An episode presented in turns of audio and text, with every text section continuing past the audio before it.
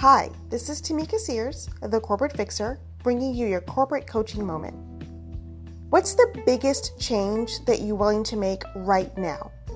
Think about that for a minute. And then think about what you've been sacrificing in your life by not making that change. What could have gone better if you'd made that change sooner? What will go well after you've made the change? Thank you for listening to your corporate coaching moment.